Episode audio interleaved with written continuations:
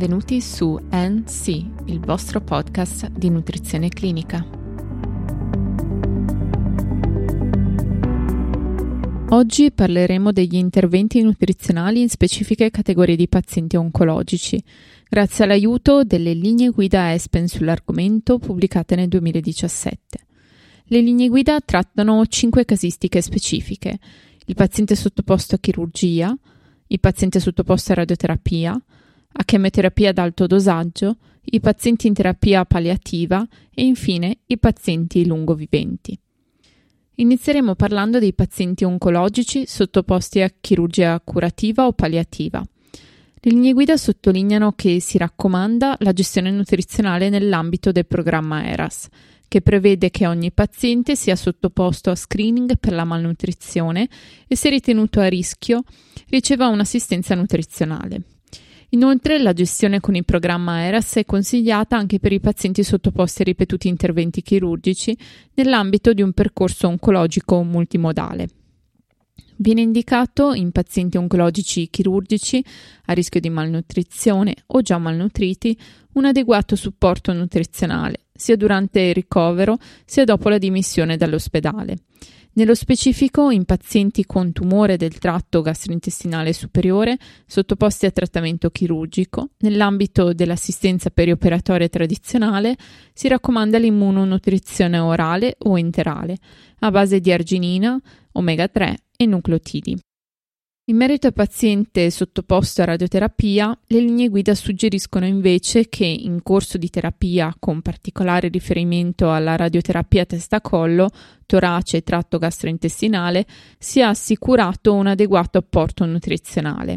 Innanzitutto tramite counseling nutrizionale personalizzato o con l'utilizzo degli ONS al fine di evitare deterioramento dello stato nutrizionale, oltre che per mantenere adeguati apporti nutrizionali ed evitare l'interruzione della radioterapia. Il razionale di tale raccomandazione fa riferimento alle evidenze emerse in letteratura che indicano che la radioterapia a livello testa-collo o esofagea induca mucosite, riduzione dell'assunzione di cibo e perdita di peso fino all'80% dei pazienti, Analogamente, la radioterapia in regione pelvica è associata a sintomi gastrointestinali, anche qui fino a circa l'80% dei pazienti. Nell'ambito dell'intervento nutrizionale si raccomanda di eseguire test di screening e di gestire la disfagia, ma anche di incoraggiare ed educare i pazienti su come mantenere la funzione deglutitoria durante la nutrizione interale. Viene suggerita la nutrizione enterale tramite sondino nasogastrico o sonde percutanee come la PEG, nella mucosite indotta da radiazioni di grado severo o nei tumori ostruttivi del tratto testa-collo e del torace. Invece non è raccomandata la nutrizione parenterale come trattamento in corso di radioterapia, ma solo nei casi in cui non è possibile una nutrizione orale o enterale adeguata, come in caso di enteriti da radiazioni o malassorbimento severo. Inoltre non ci sono sufficienti evidenze per raccomandare sia la glutammina nella prevenzione delle enterite o diarrea indotte da radiazioni, ma anche stomatite, esofagite o tossicità cutanea, sia i probiotici per ridurre la diarrea indotta da radiazioni. Passiamo ora a parlare dei pazienti in trattamento farmacologico antitumorale curativo o palliativo. Durante il trattamento con farmaci antitumorali, le linee guida raccomandano di garantire un adeguato apporto nutrizionale e di mantenere l'attività fisica. In un paziente sottoposto a trattamento farmacologico antitumorale curativo, se l'apporto di cibo per via orale è insufficiente nonostante counseling e IONS, si raccomanda la nutrizione enterale di supporto o, se questo non è sufficiente o possibile, la nutrizione parenterale. Tuttavia non ci sono sufficienti dati clinici per raccomandare l'integrazione di glutammina durante la terapia citotossica convenzionale o mirata.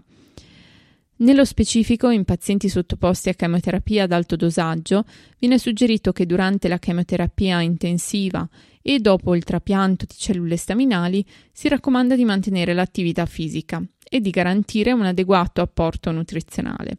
Questa necessità potrebbe richiedere anche la nutrizione enterale o la nutrizione parenterale o la combinazione di entrambe.